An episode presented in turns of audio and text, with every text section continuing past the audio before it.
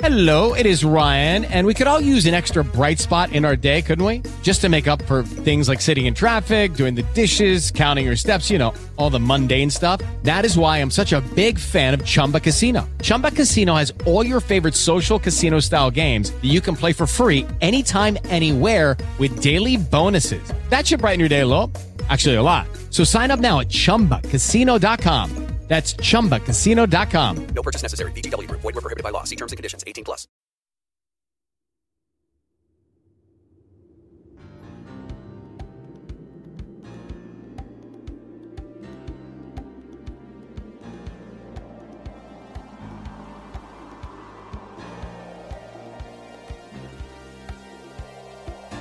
Good day and welcome to our podcast in support of Green Industry Pros. Article number ten on management, and specifically management as a discipline. Uh, this is William Eastman. I'm going to be your host for the next few minutes. I am the managing partner for GrowthWorks Media, an intellectual property company focused on small business growth. And I'm also a senior consultant with the Greenmark Corporation, and you have read a number of our articles over the last eighteen months in Green Industry Pros magazine. Now, this is in support of the article that's going to be up this coming month, I believe in June, July. And the purpose behind this was, one, to set the context, and number two, to provide some meat on the bones of the article. So a few things we're going to talk about that are not in the article, and that is the issue of management discipline and what are really the five disciplines that will make any manager successful in the business. So I'm going to take this from big to small. So, but I want to start with a, a basic premise, and that is how the owner of the business manages, establishes the prototype of how management occurs in the business. So an example is that one of the things that our business does, GrowthWorks and Greenmark, both companies, we do business turnarounds. And I happened to be in a position where I was made number two, executive vice president of the company, and we made cabinets. And so one of the first things I did was just observe how the business is being managed. I went to the floor, watched meetings, et cetera. And one of the things I quickly established is that there is no discipline of management, that the owner basically didn't really interact with people, stayed in his office except if there was a crisis, then came out and did the normal owner routine of yelling and screaming. Well, the person who was responsible for running the manufacturing process did exactly the same thing. And so you had this cascading approach. Here I am, uh, the number two guy in the company, on the floor at six in the morning when the incoming shift comes in, and there's nobody there to give them a pep rally. There's nobody there to talk them through what today's production is going to be. Nobody's there to talk them through what's going to happen that week and the priorities.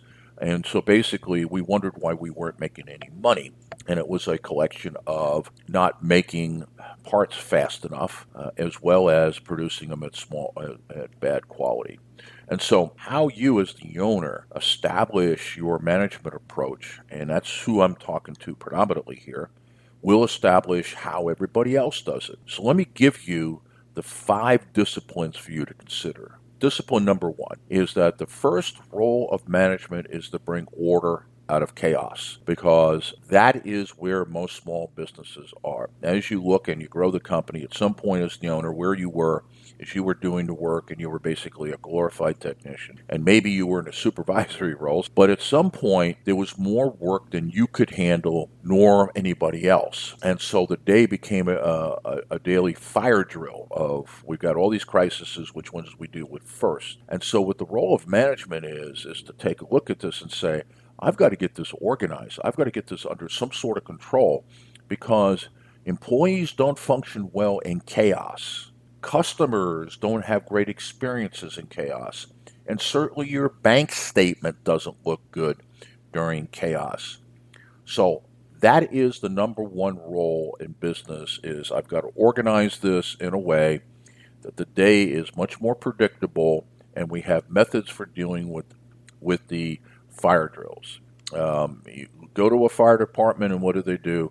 They constantly practice for the fire, knowing it's going to come up, but they don't know when. I spent time in the Coast Guard, and what do we do? We spent time getting ready to get underway to pick up somebody whose boat was sinking. We didn't know what, when the boat was going to sink, but when it happened, we were practiced. We knew what we were doing. So typically what happens here, this is when you, you map your processes, which we talked about in earlier uh, shows. This is also where you write standard operating procedures. You have position descriptions. That's how you bring order out of the chaos. Number two, and that is removing results obstacles. Now, let me talk about what this looks like in a conversation with an individual to make my point. My number one job on the floor was to walk up to my supervisors and say, what obstacles are preventing you from doing quality work today? Or what obstacles are preventing you from meeting budget today? Or what obstacles are preventing you from meeting your production quotas? In other words, my job as a manager, my second discipline, is to find out from my people what obstacles are preventing them from doing the job correctly and remove them. Because these obstacles are outside of the individual, and if you're expecting, or in most cases what we don't, we don't expect, we demand. If you demand high-quality performance and people have all these obstacles in the way, I can tell you two things. Number one, I don't care how much you demand it, you're not going to get it. And number two, you're going to alienate the workforce because, hell, they know this. So they're like going, why is he beating me up? I didn't do this. And so removing obstacles to performance, or I'll call results obstacles, is my number two job of my discipline. Okay, now this gets us into the article because I set the groundwork here. The third discipline here is maximizing the use of resources, and that's why our emphasis was on scheduling uh, because I can tell you right now is that eighty percent of the gross margin in any business comes from its scheduling. Okay, so think about that for a second. eighty percent of your gross margin comes from scheduling. So what do I have to do? I have to have the ability to s- to schedule work by use of resources, which is uh, equipment, it's people, it's raw materials, it's inventory, et cetera. When I look at a particular day, how do I jam in all of the right elements to get as much done in that day as I possibly can, while keeping the burden on individuals basically balanced? And what I mean by that is, I don't want to make one hundred on Monday, sixty on Tuesday, seventy on Wednesday. Say that the average number is eighty-five for the week. I want to make eighty-five a day, even if that doesn't quite match the demand per day. Why? Because I want to put people under the even strain. That is critical for me in terms of scheduling. Management discipline number four is meeting budget. And what this is is work efficiency. And what I mean by meeting budget and work efficiency is that one of the first things I did when I did the turnaround is I handed budgets to all the supervisors and said, here are the raw materials you have today. Here's the labor hours that you have. Here are the units that need to be produced. Your job is to come in in budget or below it. And what we were now looking at is the efficiency of each one of the individual machines or each one of the processes. In our particular case, we had three machines being managed by a supervisor, and then we had a basically manual assembly area being managed by a supervisor. So we had the ability to measure four different pieces to say there's a budget for each one of those. And then management discipline number five is the elimination of waste. Or another way of saying it, you cannot inspect quality into anything. Quality is built in to the products and services that we provide. So how do I get my employees done? Because if I look at organizational hierarchy, scheduling is a role of management. Now, I'm going back and forth between manager and management. And so management is a function. Um, manager is, an, is a person. But what I'm looking to do here is that maximizing the use of resources is typically a management job. Meeting budget is typically a supervisor job, but they're managing that process. And then eliminating waste is basically the job of the individual employees. Now, if I understand that, where I go next in this issue of creating managers makes sense, because when I look at managers, if this is the, if these are the five disciplines that they need to uh, exhibit to be successful, then I need to take a look at two parts of them. I need to take a look at what skill sets they need to have, and I need to take a look at what personal characteristics they need to be successful. Because a lot of times, good managers don't make good entrepreneurs. I definitely know for certain is good entrepreneurs don't make good managers, because entrepreneurs like everything kind of helter-skelter. They like to shoot from the hip. It kind of gives them a buzz, which is fun when you're small. When you get bigger and you're in the company trying to get stuff done, not so much fun. So here are the three skill sets in the article. Number one is technical skills. Number two is concept, uh, people skills. And number three is conceptual skills. Now, technical skills are specific to whatever the job is. In other words, if I'm, if I'm uh, in the landscape business and I'm looking at design build, then there are probably four or five skill sets. One of the skill sets would be the operation of heavy equipment. Another skill set would be being a mason. Another skill set would be working with concrete. Another skill set would be maybe electrician in terms of I've got to wire stuff up. And so I want to take a look at each one of those technical skills that are required for that job. The next set of skills that are required are people skills, and that is my ability to get people to work together collaboratively to get a job done. Now, if I've got people, even if I have jobs where I have just one individual here and one individual there, I still got the issue of the interaction between myself and them. So people skills are critical for managers. And in conceptual skills is my ability to see the bigger picture, my ability to understand the impact of jobs being done correctly or incorrectly. It's my ability to understand uh, perhaps the whole process of how we sell and what expectations were created.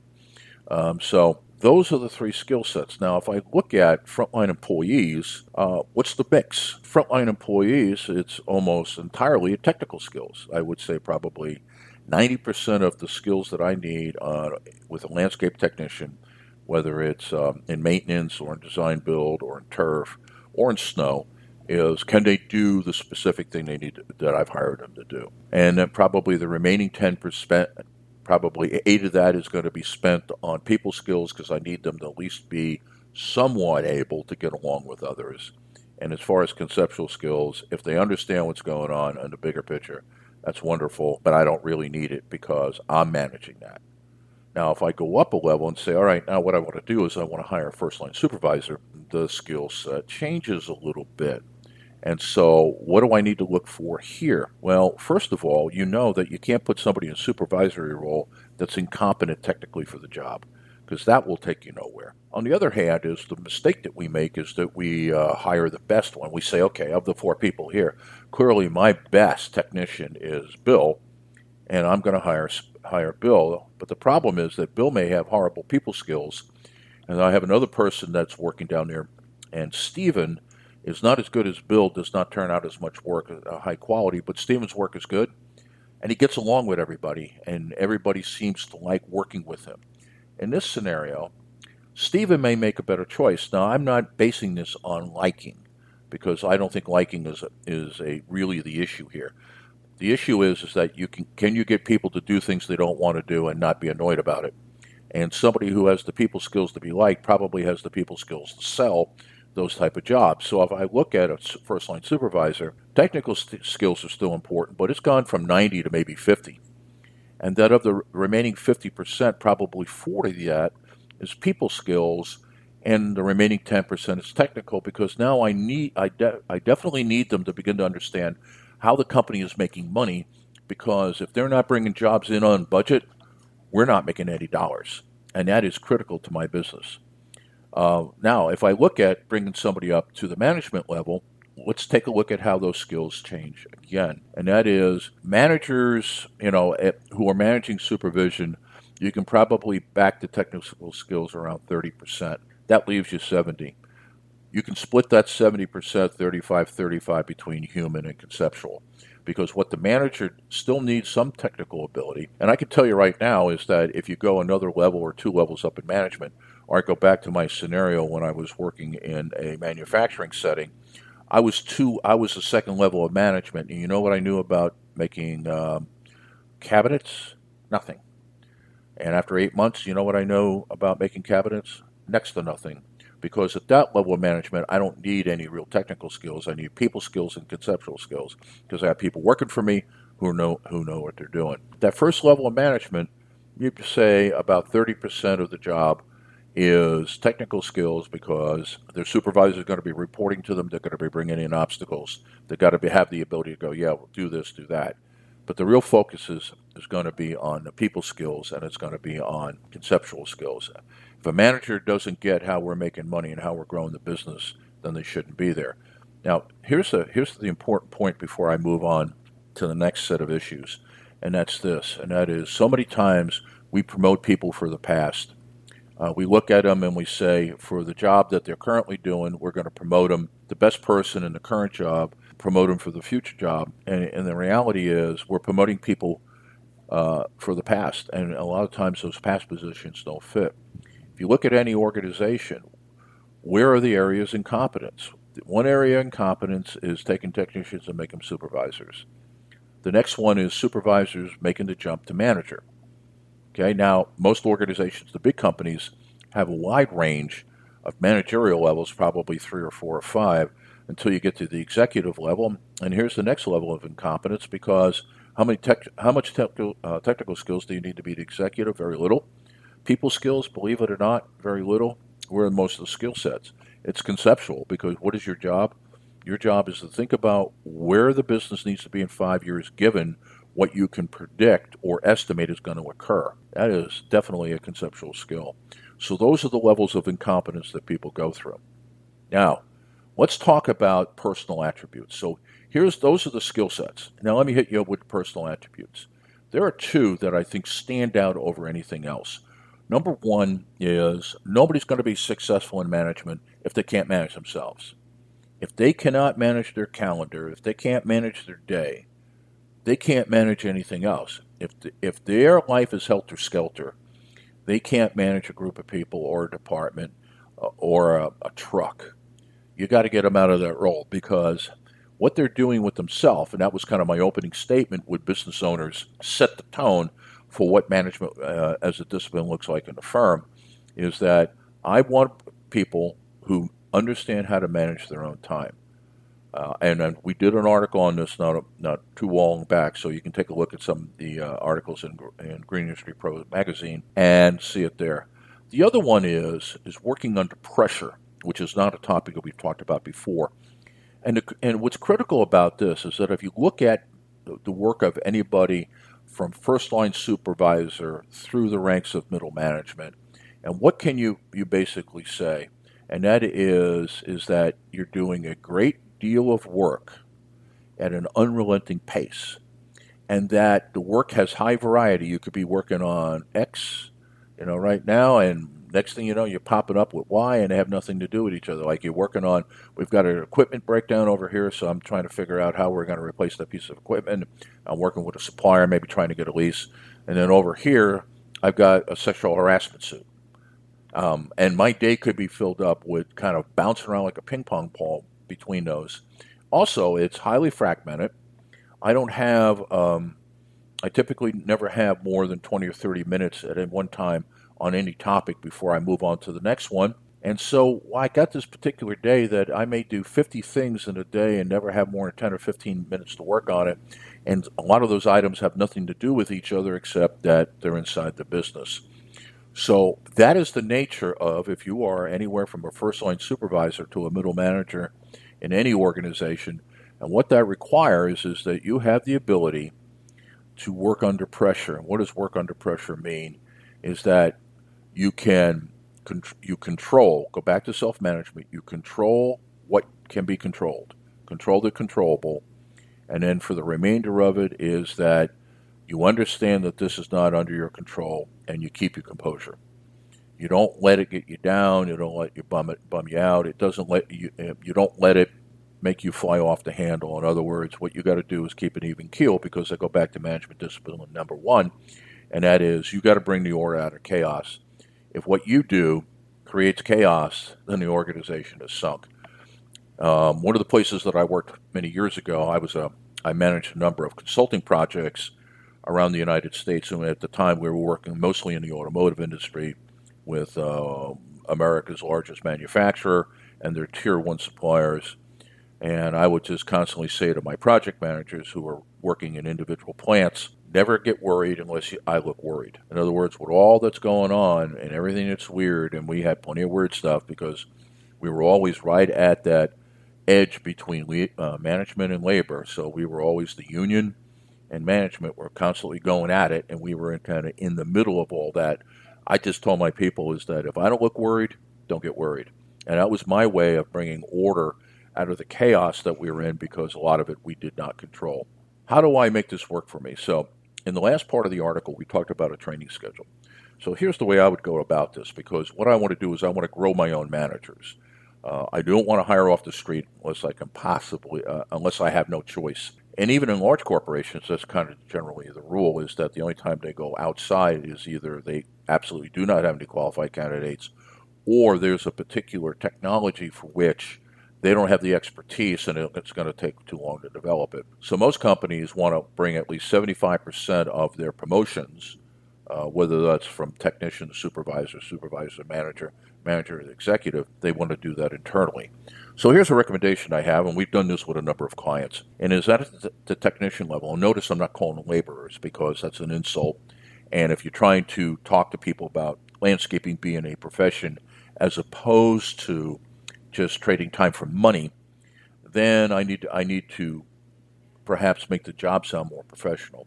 So I could, would create two levels of uh, technician, Tech one, Tech two. Tech two is the entry point. And when you're a Tech two, what do we do? You're trained on a single technical skill. That's it. Single technical skill. You know, so if that's um, if that's running a cement mixer, if that is um, using a shovel, if that's a lawnmower, if that's a sprayer, I mean, you pick it. What I want to do is with T ones, uh, T twos, is I want to take them single skill at a time and train them. So if, let's say there's five skills in maintenance, five skill areas in maintenance, uh, I want to make sure that my T twos go through each one of those in that team so that they understand. They understand mowing, pruning, mulching, edging, Uh, cleaning up. In other words, I want to put them in each one of those jobs. Once they master one of them, I want to put them in all the jobs together. And what am I going to do when they've done all that? I'm going to promote them to T ones. And so that's going to be an increase in pay and a little change of venue. And so at one landscape company, what we did is that that person, when they became a technician level one or T one, once a week, they went on a different crew. So I took a guy from uh, landscape maintenance and put him in a design-build team for a day. Now, over there, he was just a laborer, but what happened is he then began to pick up the skills of those other jobs. And once a week, he would shift over, just like once a week we would take somebody from design-build and we would put them in maintenance. And so the idea behind this is we begin to cross-train people. We're paying them a little bit more money. We're giving them a better sense of the business. And by the way, what you've just done is create a career path. So if you said to somebody, look, you come here, you got a great chance to be in a management job someday, and we have a process for how to train you to do that. And so what the T one is, you want to cross-train them in all the other areas of the business so they understand everything that you're doing. Now what you have is, let's move to supervisor level. You do the same thing with supervisors. You have a, a supervisor one and two. Now, the way we did it is we had crew leader and assistant crew leader.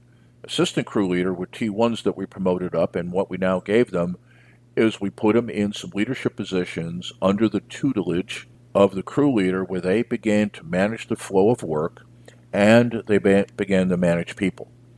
And so, as we talked earlier, I would not pick my best technician necessarily for the for the assistant job. I would pick a good technician, but somebody who had great people skills. And what their job was, in this particular case it was maintenance, is to sit in the truck while the crew leader drives and ask questions about running the business, and they would get trained when they were doing side-by-sides like that. And so that later on, what you have is somebody would be on the job site and the crew leader would basically allow them to run the job site, giving them more and more responsibility until they could run jobs on their own. And again, what's the job here? Bring it in under budget. We got an invento- we got a material list, we got a labor list, um, and and so you've got to bring it in. Once they get to the, the to the crew leader, the foreman, the supervisor, you pick the title. Now what I have is my management count, uh, candidates. And just like when I was promoting technicians to put them in the assistant job, I was looking for people not so much on the technical side, but on the people side. Now when I have managers, what I want to look for is not so much on technical or on human uh, skills or people skills. I'm now looking at people who are pretty smart conceptually and understand how the business operates, because those are the people I want in a management position.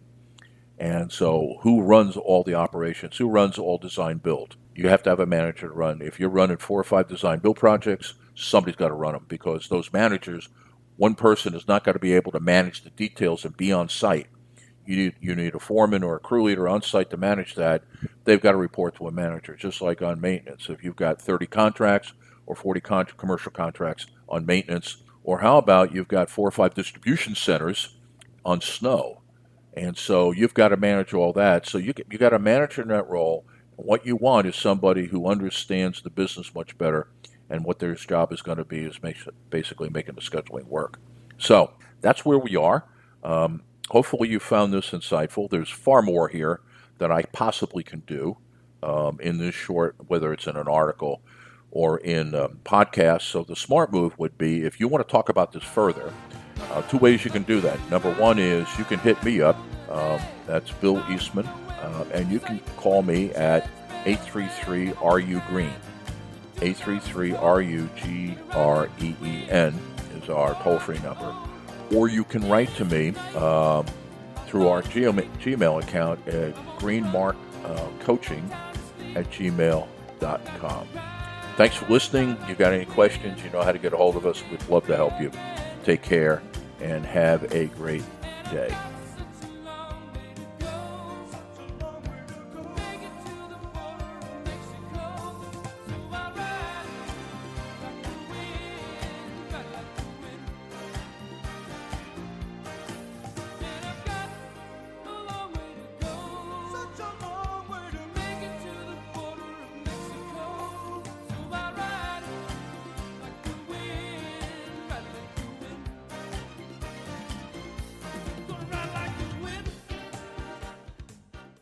Hey guys, it is Ryan. I'm not sure if you know this about me, but I'm a bit of a fun fanatic when I can. I like to work, but I like fun too. It's a thing. And now the truth is out there. I can tell you about my favorite place to have fun. Chumba Casino. They have hundreds of social casino style games to choose from with new games released each week. You can play for free anytime, anywhere. And each day brings a new chance to collect daily bonuses. So join me in the fun. Sign up now at chumba casino dot com. No purchase necessary. V G W Group. Void where prohibited by law. See terms and conditions. eighteen plus.